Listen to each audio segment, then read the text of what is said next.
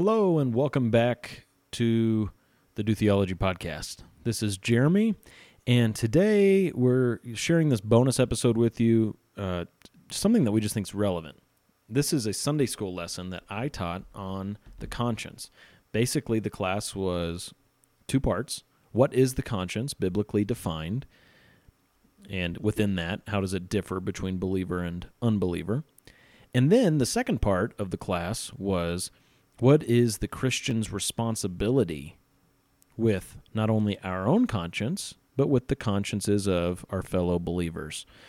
So, uh, as if you're familiar with the chart, you know that the third column is all about conscience matters, and that makes this lesson particularly relevant. I did teach really fast, so it's just fast. I'm just letting you know that. But uh, man, I'm so thankful for my church. So, so thankful for a church that allows me to teach like this and to have fun. Man, I, I just, I really love my church. Hope you do too. And uh, the audio was just a little not great with my microphone, and that's my fault. I adjusted a, a setting that I should not have adjusted, and uh, that made me sound a little distorted sometimes, but it's definitely listenable. And we have our classroom set up to where you can hear the questions and feedback from the students, so you should be able to hear them just fine, which is a blessing. Before we get into the lesson, I do want to mention that today's episode is sponsored by West Eden. Thank you to West Eden for sponsoring today's episode. Go to westeden.co and get 15% off with code DoTheology15. That's DoTheology15 used at checkout at westeden.co. It's Christian apparel. If you're looking for a great Christian shirt or a sticker or a keychain, all kinds of stuff. Go to westeden.co. They've got great stuff, and you can get a discount with code DoTheology15. All right, let's just jump right into my Sunday school lesson on the conscience. So, the first thing we need to do is just def- define the conscience, okay? And several of you probably know what the word literally means. You see, I have it written up here with a line between con and science because those are the two words that make up conscience. And what do these two words mean? With knowledge. Very good. So, con is with, and science is knowledge. Now, what language does this come from? It does come from Latin. The word conscience comes from Latin. Uh, and that's where we, uh, the word con means with in Latin. It also means with in Spanish, doesn't it? And uh, the word science means knowledge in Latin.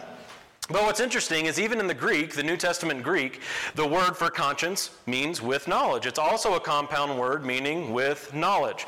And so it's fair to define it that way, whether you're talking about Latin or Greek, as meaning with knowledge. Now, that is a very simple, that's a very uh, short definition. it doesn't really tell you a whole lot, does it? Well, what is the conscience? It's with knowledge.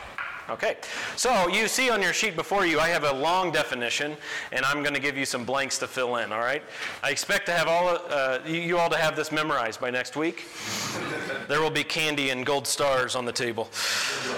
All right, so here's my long definition of the conscience. It is the nucleus of moral obligation, the nucleus of moral obligation given by God to all people. And that's where we just first stop and we say, okay, you could stop there and say that's what the conscience is. But there's more to the story. Because among saints, God personally cleanses and shapes it in the truth.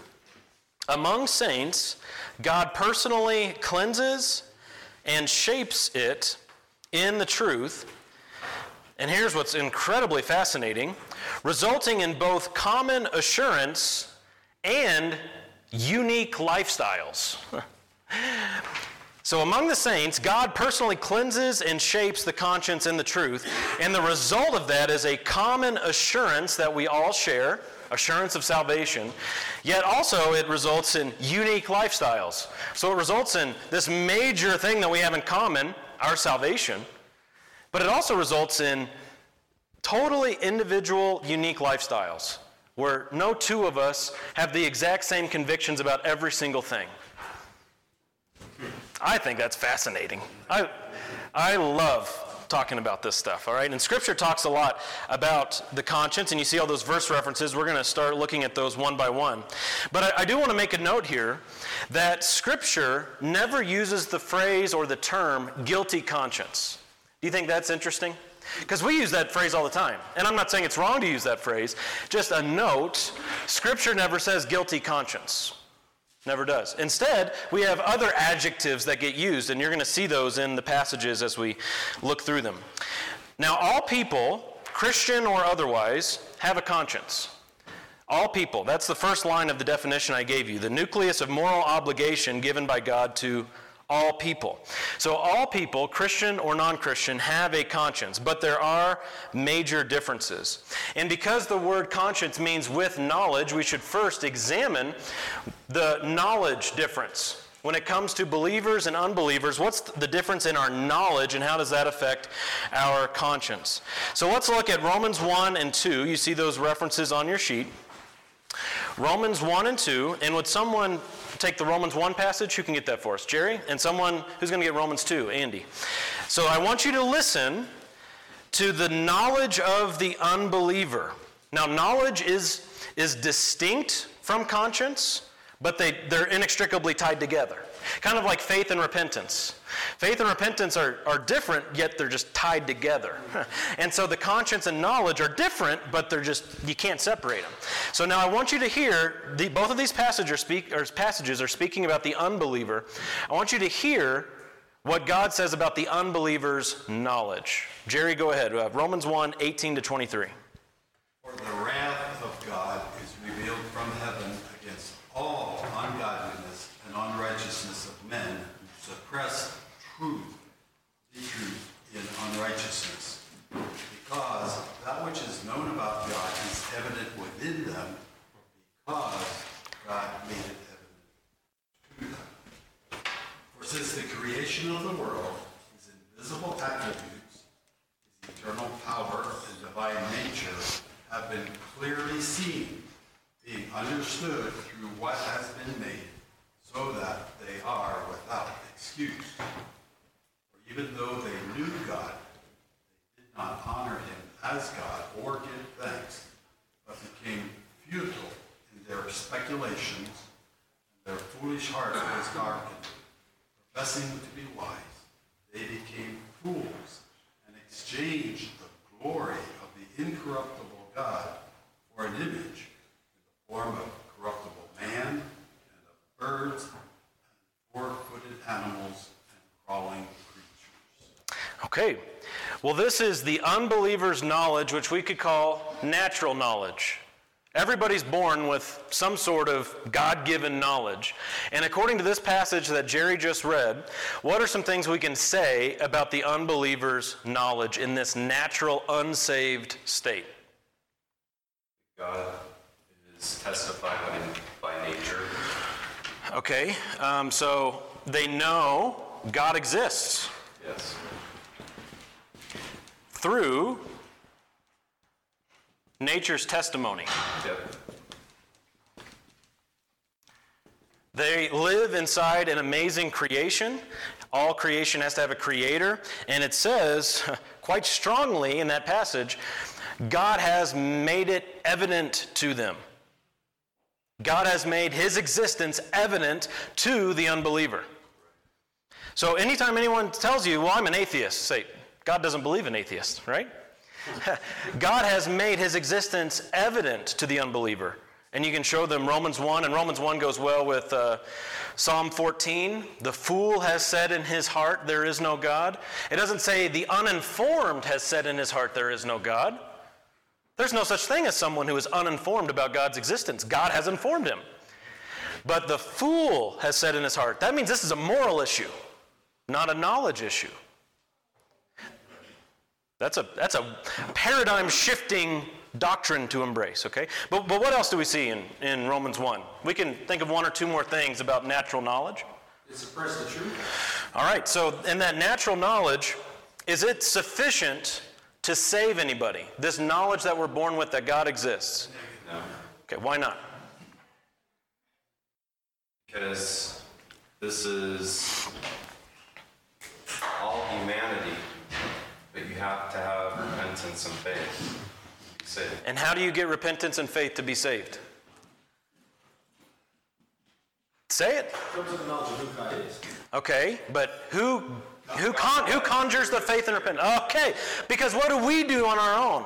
Nothing. Do we g- muster our own faith and repentance? We must be born again. Okay, so what does Romans 1 say that we do naturally? What do we do?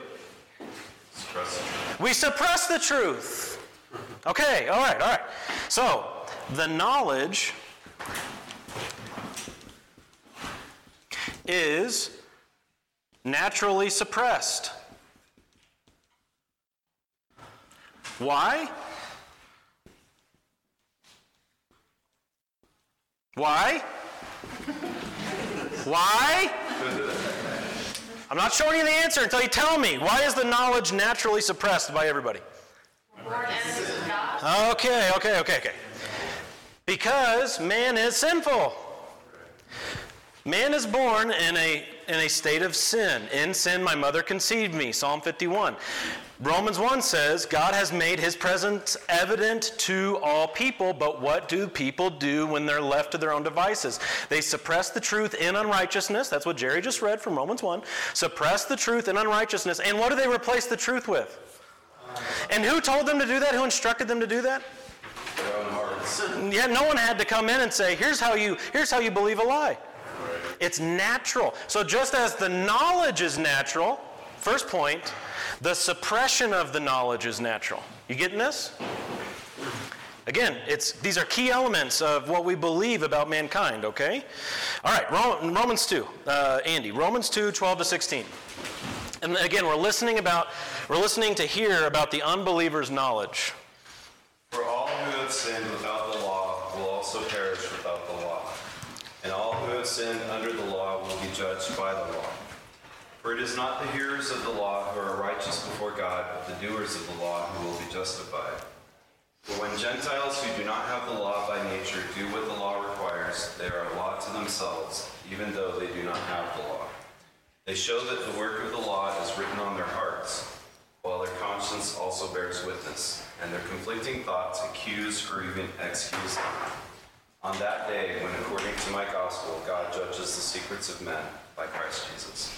What did we just learn about the natural state of the unbeliever's knowledge as it pertains to morality? Written on their hearts. Right. There, we can say there is intuitive morality. Notice it says when, the, when those without the law do by nature what the law requires, they are a law to themselves. Well, who gave them their nature? God did, right? So they still, even though by nature they suppress the truth and unrighteousness, they still are made in the image of God, and because of that, by nature, they reflect something of God, don't they? They still reflect something of God in their living. I mean, how many unbelievers today, go poll your neighborhood, people who are legitimately not Christians, there's just no way they're Christians, poll them and see how many of them say, oh, murder's fine. None of them are, right? None of them are going to say that. Why? Because there's something of the image of God there, and by nature, they're doing what the law requires. And now, are they consistent in this? No. Because they may have just taken their relative to the abortion clinic last week, right? Are they consistent in this? No. But is there something there that says this is wrong? Yeah. Lying, deceit, go down the line. Coveting, adultery. There's something there on their hearts that says this is wrong. So, this is just a, a, crazy thing about the unbeliever's knowledge. They know God exists through nature's testimony. There's an intuitive morality, and yet there's this sin nature that's suppressing the truth and unrighteousness, leading to this inconsistency in life, this rebellion. And their conscience, it says, what in Romans 2, that passage? What is their conscience doing? It alternately, it's like one of those oscillating fans. It's over here and then it's over here. It's either excusing them, they come up with reasons why they're not guilty, or it condemns them and they feel the weight of their guilt because of their knowledge, their natural knowledge. It's, so, what we're learning here is through the conscience, natural knowledge is enough to condemn a person, not, not enough to save, never enough to save. But it sure is enough to condemn, isn't it? To be saved, you have to know what God did to take care of your sin. They don't have that knowledge by nature. That's why we send out those beautiful feet to go proclaim the gospel. But in their natural state, their conscience is condemning them because of their, their understanding of morality and the existence of God. Now, for the believer, it's different. Someone uh, grab 1 Corinthians 2 and someone grab 1 Corinthians 8. You see those references? Who's got 1 Corinthians 2? Joseph, and who's got 8? 1 Corinthians 8? Tyler. All right, so again, listen to the believer's knowledge. How is the believer's knowledge different from the unbeliever? Go ahead when you're ready there, Joseph. says, uh, Now we have received not the Spirit of the world, but the Spirit who is from God, so that we may know the things really given to us by God. Which things we also speak, not in words taught by human wisdom, but in those taught by the Spirit, combining spiritual thoughts with spiritual words. All right, what did we just learn in those two verses from 1 Corinthians 2? What did we just learn about the believer's knowledge that's distinct from the unbeliever's knowledge? This should be pretty obvious. 1 Corinthians 2 12 and 13. New spirit. All right. You going to be a little more detailed? Spirit from God's spirit. Okay. So the Holy Spirit, what's he doing? He's freely giving it to us. All right, so I'm just going to sum it up here. The Holy Spirit is giving us God's words, isn't He? Now, this doesn't happen like on an individual basis, we're all getting our own little customized Bibles in our heads. That's not what this is saying. But through the Word of God, the Holy Spirit is instructing us in what God wants us to know, right? As we open up the Word of God, as we study the Word of God, we're not doing it on our own. You're not doing it in your natural state if you're born again, but you're doing it in a new spiritual state, having been born again by the Spirit, having been filled with the Spirit, having been sealed by the Spirit. And as you're hearing from God in His preserved Word, you are learning directly from God Himself. I always uh, like to use the illustration. You know, when you could like go to a mall or a store and it's meet the author day and you can take your book and get it signed. Every time you read the Word of God as a believer, you're reading it with the author. Because the Holy Spirit dwells inside of you, and the capital A author is working in your mind, working in your heart to teach you and apply these things to your life. That's pretty amazing, isn't it? And that's quite distinct from just a general natural knowledge that God exists and that we're condemned. It's more than that. And in 1 Corinthians 8, we'll see some more. 1 Corinthians 8, verses 4 to 7, Tyler. Therefore, concerning the eating of things sacrificed to idols, we know that there is no such thing as an idol in the world, and that there is no God but one. For even if there are so-called gods, whether in heaven or on earth, as indeed there are many gods and many lords, yet for us there is but one God, the Father, from whom are all things, and we exist for him, and one Lord, Jesus Christ, by whom are all things, and we exist through him.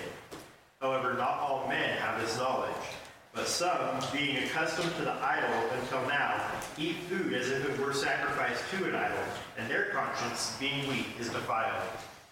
All right, so that last verse there brings in the conscience in relation to our knowledge. He says that not all believers have a full grasp on this doctrine of God, and so their consciences remain weak. The inverse of that is that as we grow in the spiritual knowledge of God, as we grow through the Word of God, as we grow in grace by the truth, it's a process and it leads to a strong or stronger conscience. The more that we understand about who God is and what we've been designed to do and what we're free to do in grace, our consciences then are stronger to be able to live freely. The less we know, even as believers, the less we know, the less we understand about God, the less we know about God's Word, the weaker your conscience is likely to be. All right? So there's a direct interplay between conscience and knowledge. I hope you're seeing that. I'll stop there for thoughts or questions, if you have any. Well, there's other aspects to that, of course, very complex, how our knowledge, Yep. conscience also machine. Yep. Grow up with a real high view of the Lord's day, and then you get a job where you have to work on Sunday, even though you know that the Lord's day isn't Mm-hmm. special in that way. A long time for me to be comfortable working on Sunday. Well, yeah, and we, we're not saying here that knowledge is the only factor that shapes conscience. Because uh, if you go back to the definition at the top, it says, among saints, God personally, and we'll, we'll touch on cleanses here in a bit, but He personally shapes our conscience in the truth. It's a personal endeavor that God undertakes with us, and we're going to dwell on that here in a little bit, which is quite astounding. That God is so intimately, personally involved with us in our lives today that He's molding and shaping each and every individual conscience for His purposes to direct you and lead you to the exact places that you'll go. That's pretty cool. There's on that, that last verse, the one that mentions both knowledge and conscience also mentions customs. That some are accustomed uh, to idol worship, and so it's an issue for them. Yes. Knowledge, customs, and knowledge all Yep. Yep. Experience. Yeah. The our background, how we grew up. Yep. Andy. So, going back to your statement that the more one knows, the more a Christian knows of God's Word, the stronger their conscience becomes. And that plays directly to what we said last week with the weaker the stronger brother. Mm-hmm. Right? Yep. Yep. That's exactly right. And it's it may not be like Jerry was just saying. It may not be that the more you grow in knowledge, you know, a direct one-to-one correlation, the stronger your conscience will become. But it's fair to say your conscience cannot grow stronger without your knowledge also growing. Okay. Not, all, or all squares are rectangles, but not all rectangles are squares, sort of situation. All right. that made it more complicated. I'm sorry. All right, well, let's talk about the judicial status of the conscience, how that differs from the unbeliever and the believer. So you see, we've got three passages there listed for the unbeliever. Matthew 15, it's a bit of a longer passage. Who can get that for us? Matthew 15. Anthony, that's right? Okay. And then uh, Titus 1.15, just one verse. Who can get that one for us? Amy, thanks. And then 1 Timothy 4, 1 to 3. 1 Timothy 4, 1 to 3, Logan. All right. So, uh, at first, we'll just read the Matthew passage and the Titus passage, and I want you to think about the adjectives that are being used to describe the unbeliever. We're going to see the same adjective in Matthew 15 and in Titus 1. Titus 1 directly unites it to conscience. But I want you to listen to Jesus' teaching on the, un- the status of the unbeliever, the judicial status of the unbeliever. So let's go ahead, Anthony, with Matthew 15, 11 to 20. It is not what goes into the mouth that defiles a person, but what comes out of the mouth. This defiles a person. Then the disciples came and said to him, Do you know that the Pharisees were offended when they heard this saying?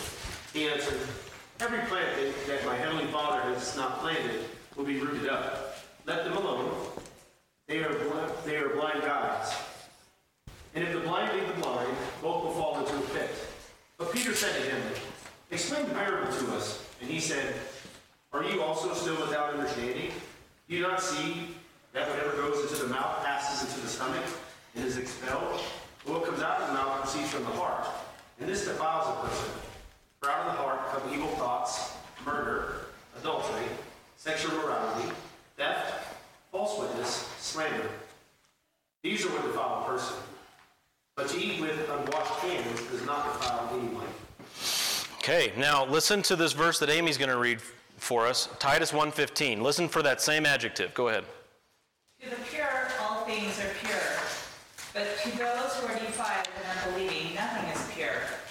But both their mind and their conscience are defiled. What's the adjective?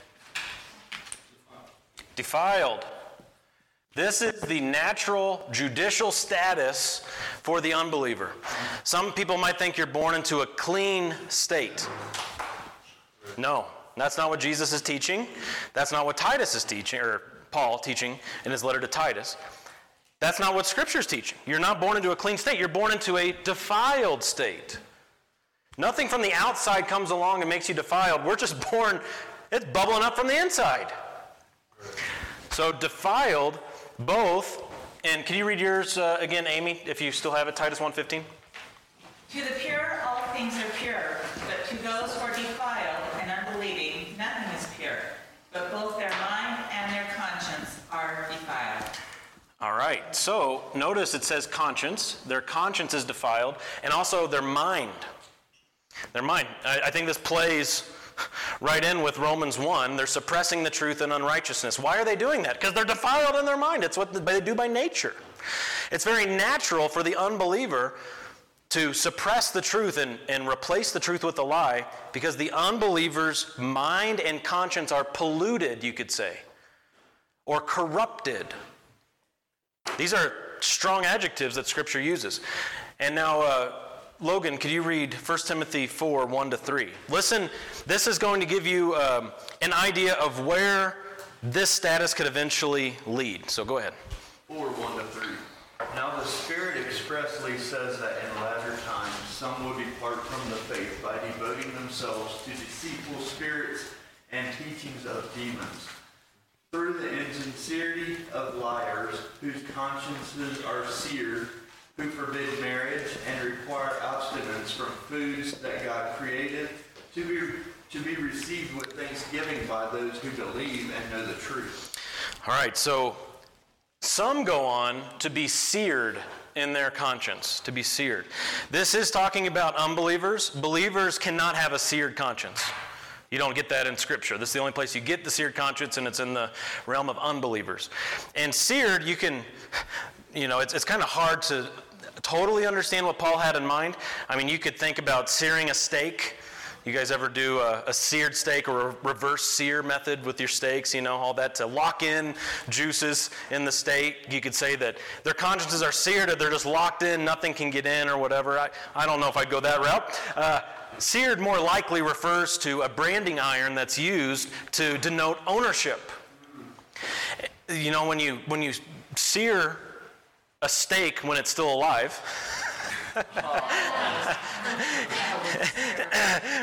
when you when you get that branding iron on that cow's you know back leg or wherever you put it, you're denoting ownership, aren't you? And some people are seared in their conscience, they're owned, totally owned by their sin, and quite possibly never to be redeemed. That's only the Lord knows. It's not for us to know. But that's a pretty serious state, either way, we could say, right? To be seared in conscience. Not free, not strong, not clean, but defiled and seared. Slave to what you cannot. In, yes, enslaved. Enslaved. Yes, that's it. Now, let's look in comparison to that the believer's conscience, okay? Hebrews 9 and Hebrews 10. One person get both of these passages for us, would you? Hebrews 9, 13 and 14, and then Hebrews 10, 22. Who's got those for us?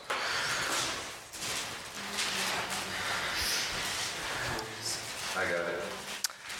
I don't want the same people to read all class, okay? So let's let's uh let's stretch ourselves and see if we can get brave enough to read. All right, Hebrews 9, Andy, you can go ahead and read these. Hebrews 9, 13 and 14, and Hebrews 10, 22. For if the blood of goats and bulls and the sprinkling of defiled persons with the ashes of a heifer sanctified for the purification of the flesh, how much more will the blood of Christ, who through the eternal Spirit offered himself without blemish to God, purify our conscience from dead works to serve the living God? All right, and 1022. Go ahead.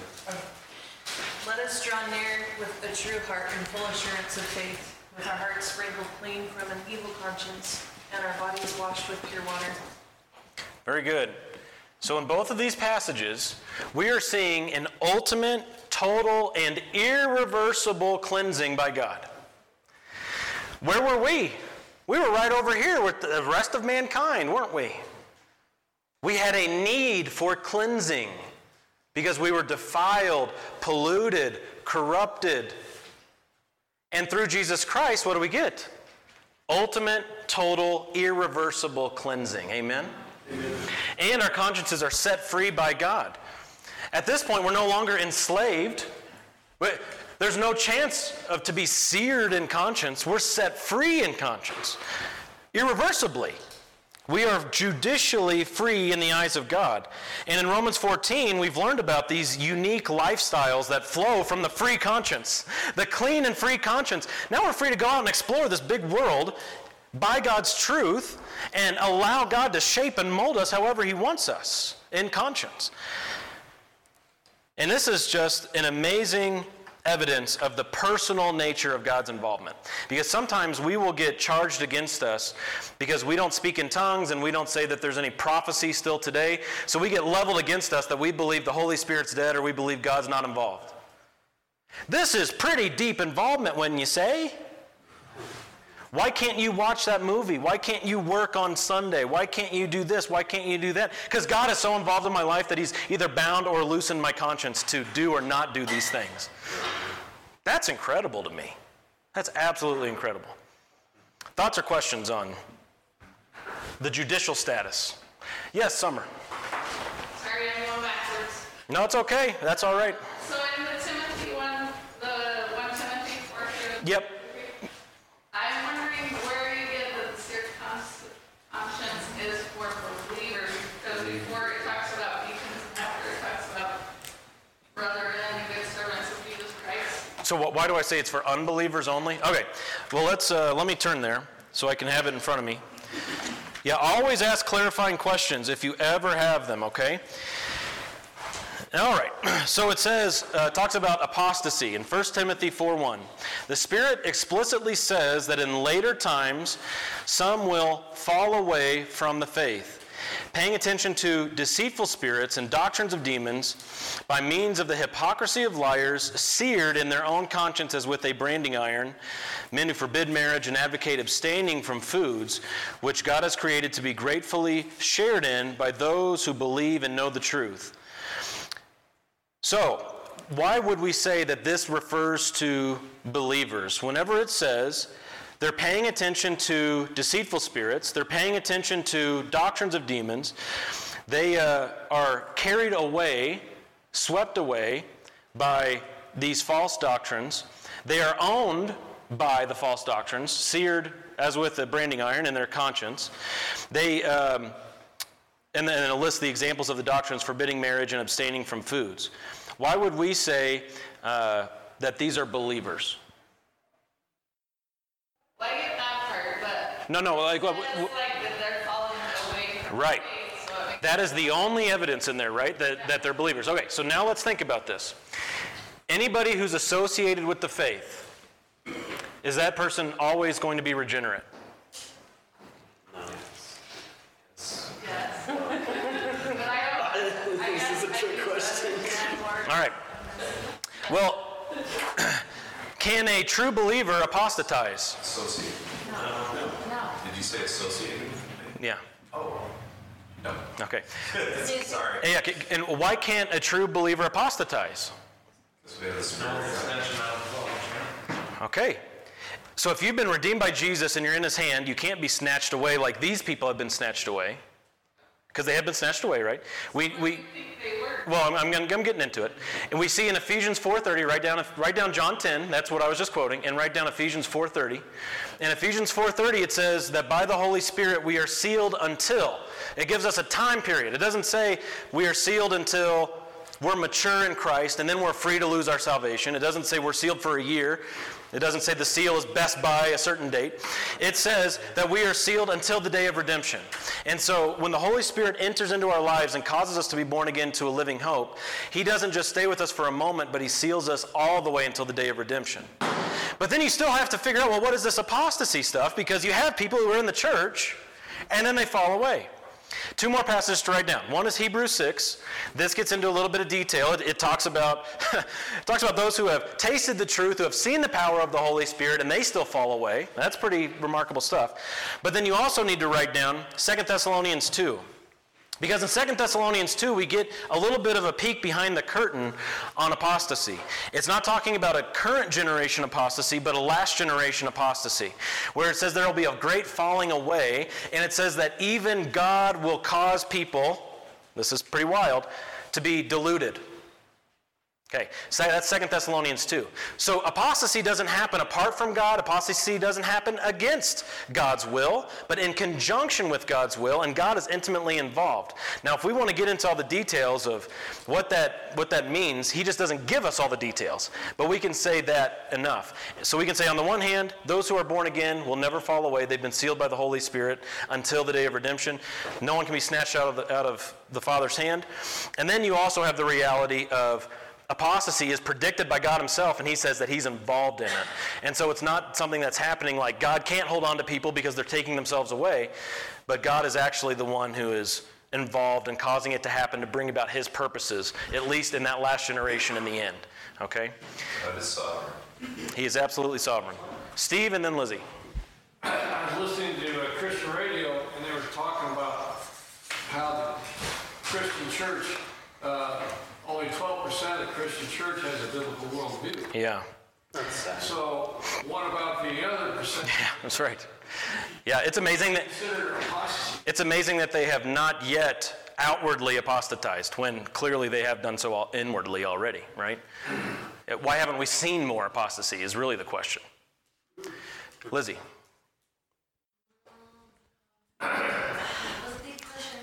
Okay, well, if it comes back, just let me know. All right, I want to try to get through this lesson today, so we'll see. What are our responsibilities regarding the conscience? This is the second half of the lesson. What are our responsibilities regarding the conscience, okay? First thing that we want to say is that we must pursue the truth by which our consciences are shaped and cleansed. We must pursue the truth by which our consciences are shaped and cleansed. So if you're a believer, that means you're over here on this side of things, okay? You've crossed over from darkness into light. Amen. Here you are. What is your responsibility now that you have been given this judicial status by God and that you've been set free to grow in the knowledge of God and strengthen in your conscience? Well, the first thing is that we must pursue the truth by which our consciences are shaped and cleansed. And this really has two parts to it. The first part is informing. We want to discover what is good and acceptable and perfect in the eyes of God, don't we? Now, where do those three adjectives come from? Good, acceptable, and perfect. What passage? Nope.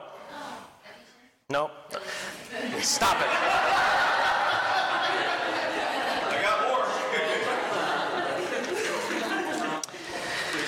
Therefore, therefore, I urge you, brethren, by the mercies of God, to present your bodies a living and holy sacrifice, acceptable to God, which is your spiritual service of worship. And do not be conformed to this world, but be transformed by the renewing of your mind, so that you may prove what the will of God is, that which is good and perfect and acceptable. Good, acceptable, perfect. Now, what passage is it? Okay, good job, good job. Romans 12, 1 and 2. And Jerry, you know what Ephesians 5.10 says, don't you? What are we to discover? Very good. There. Yes. Ephesians 5:10 says we need to make it our aim to try to discover what is pleasing to the Lord.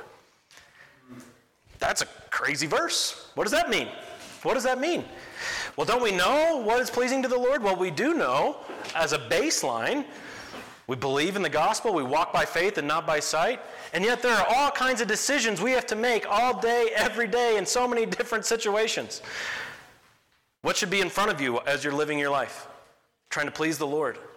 Walk in a manner worthy of your calling, seeking to please the Lord in all respects. Colossians chapter 1. That's what needs to be in front of us. By, so we need to inform our minds, discover what is good, acceptable, and perfect. Now, the weak brother, let's all go to Romans 14 now. Romans chapter 14. The weak brother, the weak brother who cannot eat the meat. Remember, uh, we were talking about vegetarians and non vegetarians in Romans 14. The weak brother is the vegetarian, the stronger brother believes he can eat the meat. The weak brother, the vegetarian, didn't have accurate knowledge and or just wasn't free to eat meat because of God's personal work in his life. But I think it's fair to say that if someone is so weak in conscience saying, We, we all must be vegetarians. I must be a vegetarian. You should be a vegetarian. That person needs to be informed by the scriptures that that's not a doctrine of God. That might be his personal conviction, but that's not a God given doctrine. And so the aim for that person, that weaker brother, is to inform his own conscience. Would someone read Romans 14 5 and Romans 14 22, verses 5 and 22? 14:5. Okay. One person esteems one day as better than another, while another esteems all days alike. Each one should be fully convinced in his own mind. All right, and verse 22. 22. The faith that you have, keep it, keep between yourself and God. Blessed, blessed is the one who has no reason to pass judgment on himself for what he approves. All right, so when we're talking about informing our own consciences, informing our minds by the truth, that God would work on our consciences by the truth, that means, according to verse 5, to be fully convinced in our own minds. When it comes to doubtful things in the Christian life or matters of opinion, what's your responsibility? To inform yourself that you would be fully convinced by the truth in your own mind what is right. When it comes to matters of opinion, that's your goal. Verse 22, another aspect of that is to approve all your own activity. Happy or blessed is the one who is not condemned in what he approves to do. He doesn't condemn himself in what he approves. So, as you are informing yourself, as you're studying the Word of God and you're learning by truth and the counsel of God's people, your goal is to be convinced of and in approval of all of your own activity. Because right knowledge, correct knowledge, truth will help you to move from a weak state in conscience to a strong state if that's what the Lord has for you. The Lord is never going to give you a strong conscience in matters of opinion without knowledge. So you have to pursue knowledge to be informed, okay? Thoughts or questions on informing your conscience?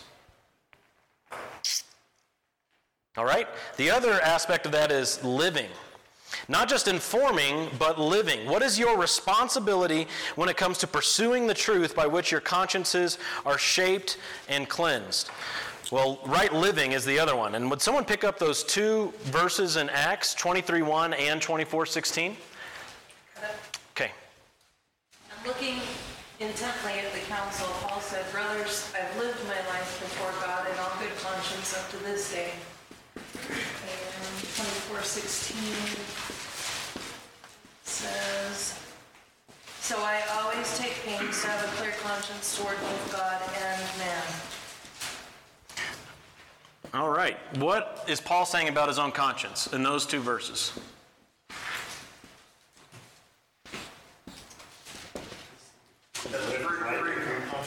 One at a time. Clean conscience before God. All right, but how?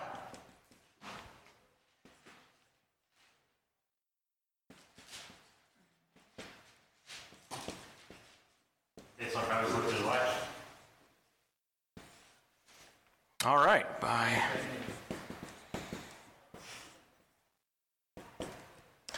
Sorry, I'm trying to process what you guys are saying and write at the same time. I should have done this earlier. All right. Yeah, by maintaining. Maintaining what? Who said maintaining? Was that you, Logan? What's he maintaining? Blameless conscience All right. before God and man. Which means, I mean, just elementary level stuff. Which means what? No, but how do you how do you how do you keep a blameless conscience? By doing what's good, acceptable, and perfect. Okay, all right. Maintain. Yeah, yeah, yeah. By, by maintaining what, though? God's truth, right? God's standards. It's not maintaining your own standards, your own opinions. It's maintaining, maintaining what God has said and how He has personally led you with your own convictions.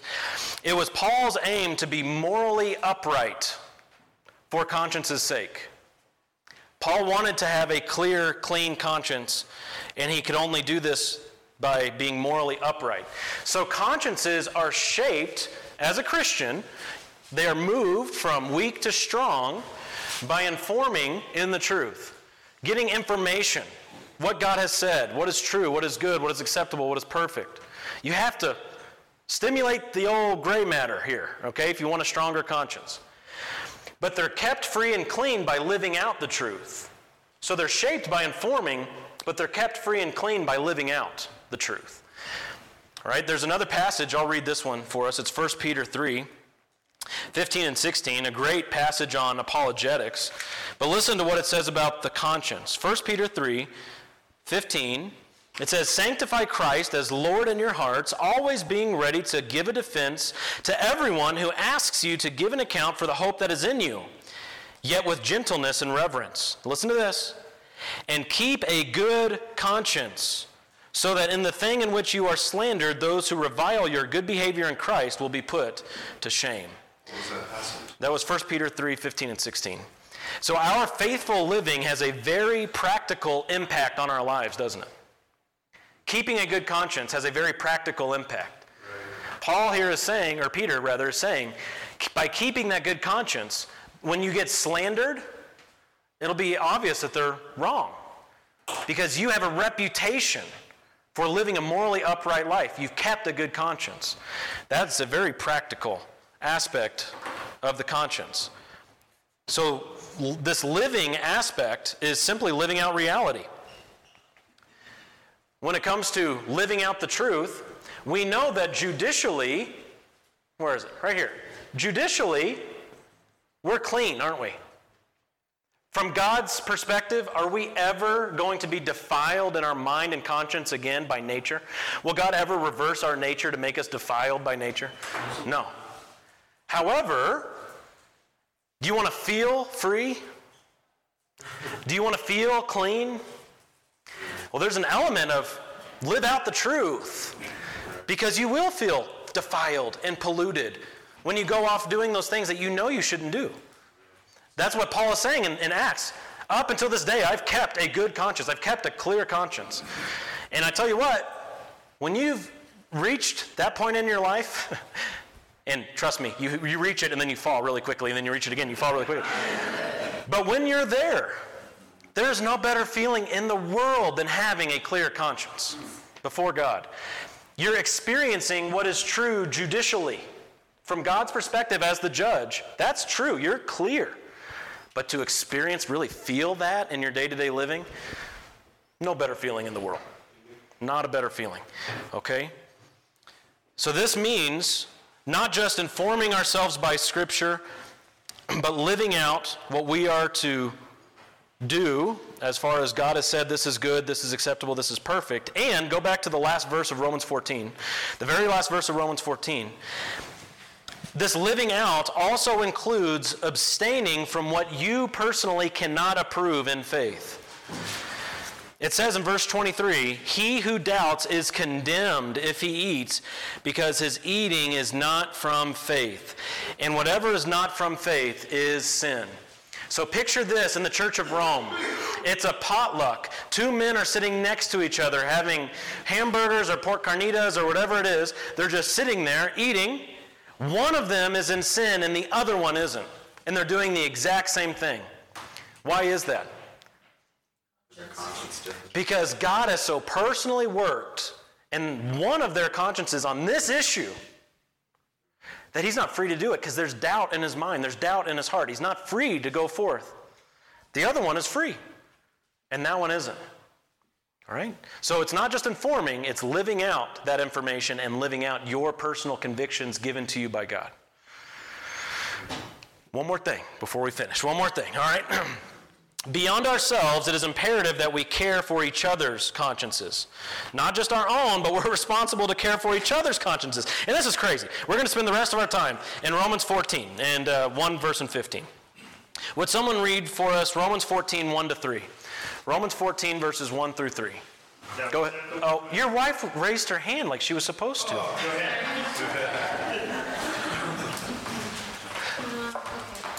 Receive one. Yeah, that's it. That's it. Receive one who is weak in the faith, but, do, but not who disputes over doubtful things. For one believes he may eat all things, but he who is weak eats only vegetables. Let not him who eats despise him who does not eat, and let not him who does not eat judge who eats. For, judge, for God has received him. Okay. So, beyond ourselves, it is imperative that we care for each other's consciences. It's not just imperative that you care for your own. And this is heavy. It's imperative that in God's household we take care of each other's consciences. And it starts with accepting one another, which is modeling God's acceptance. Okay? That's the first thing to know is accept one another. What does it mean to accept one another in the church? We tolerate differences of opinion. More than that. Tolerate their different conscience. We love the people that have different opinions. You embrace their different opinions. We don't just tolerate different opinions, we embrace different opinions. That's what it means to accept one another in the church. To accept this diverse body that God is building. That the foot is not the hand, that the nose is not the eye. Embrace that. Our natural tendency, and this gets to every one of us, our natural tendency is to create cookie cutter people. I know what I like and what I do, and it's got to be right. Everybody should be like me. Nope. Well, the next level up from that is tolerating others. And the next level up from that is embracing one another, bringing them in and saying, Come on, brother, come on, sister, come on in. However, God has shaped you, come on, let's go. And He does that shaping always in the truth, of course. So that doesn't mean we tolerate sin. We never, certainly never embrace sin, and we never tolerate sin. But outside of that, opinions, doubtful things, bring it on. Let's have fun. Joe. I'm not going to argue with you because I know I'm right. Are you accepting me right now?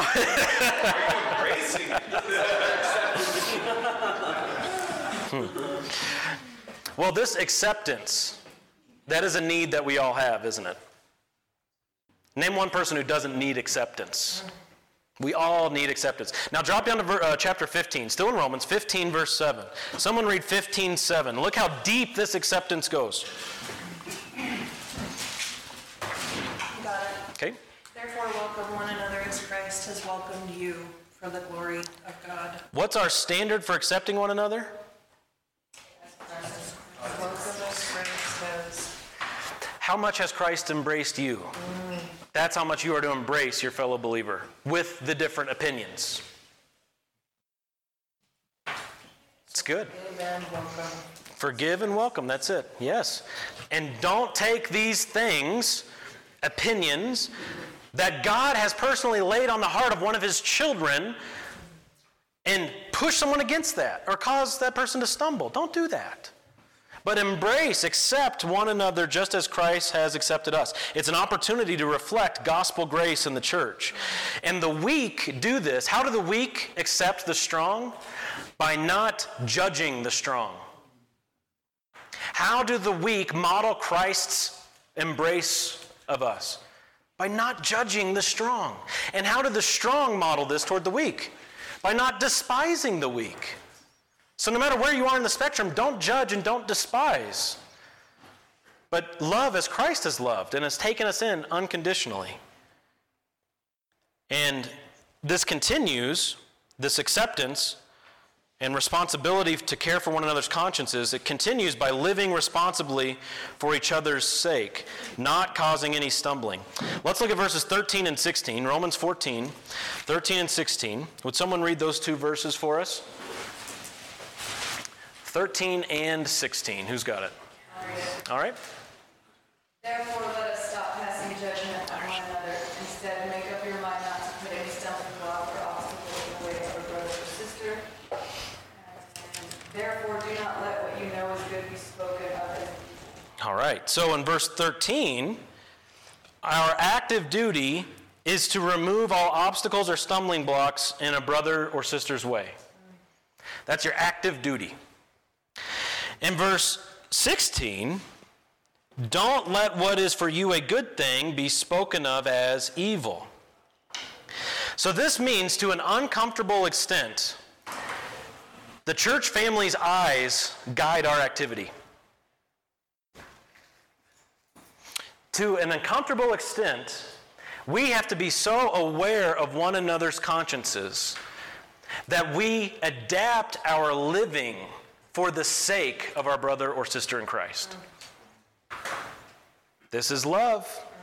It's sacrifice. It's giving up what is for you a good thing just for the fact that it won't be spoken of as evil among your brothers or sisters in Christ. Now, lots of application questions stem from that. We're not getting into that. The principle's right there. We are to sacrifice for the sake of our brother. Give up something that will cause him or her to stumble. Give it up. Just forget it. What is that to you? Who are you? Give it up because you love that person. And if you know that's going to throw him off or her off, do everything you can to get it out of the way if you love that person.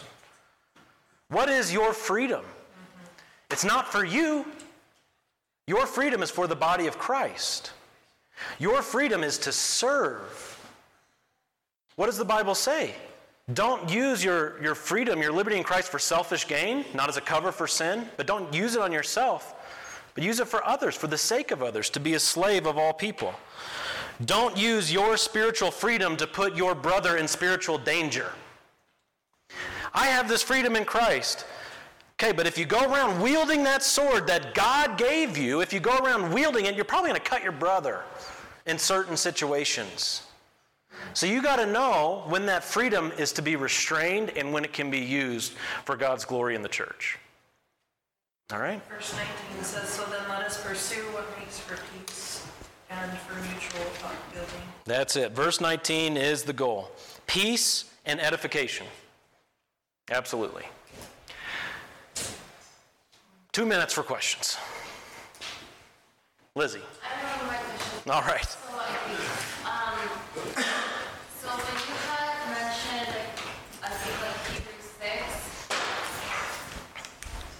and about how that person like has an encounter with God and still falls away, is that person, that person is really like receiving like revelation, like like Romans one, like God gives you this person, so like are they treated back into the normal state? And then does the man's consciousness go back and forth between spiritual and natural? Because obviously there's the flesh and the spirit of it, so like does one fluctuate between Yeah. Yeah, you can have a, um, as a Christian, you can have a bad feeling conscience. That's why Scripture, well, Paul says, and then Peter instructs, keep a good conscience. Paul says, I've kept a good conscience. Peter tells us, keep a good conscience. Now, what is the implication of that?